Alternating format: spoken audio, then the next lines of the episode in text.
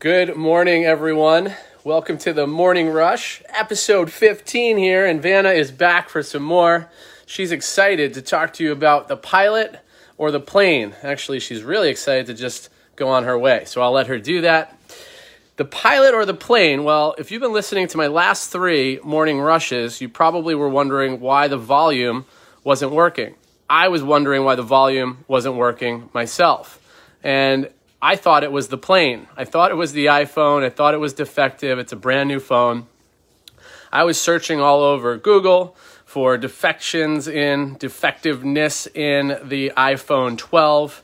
I then went back to Verizon to say, there is something wrong with my phone. The pilot has a problem with his plane. I stood in front of the guy. I showed him my videos on Facebook. I told him about the volume problems. And he calmly looks at me and says, Sir,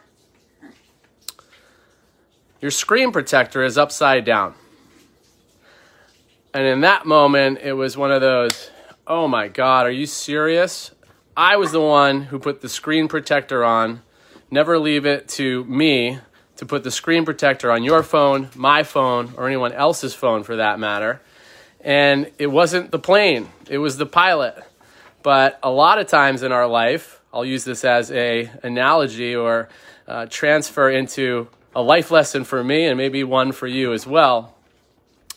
How often do we look outside of ourselves to solve a problem or to figure out what is wrong because we think something is wrong outside of us rather than looking inside? And the reality was, it was me who didn't take a step back and just look at what I had done, look at what I had put on my phone.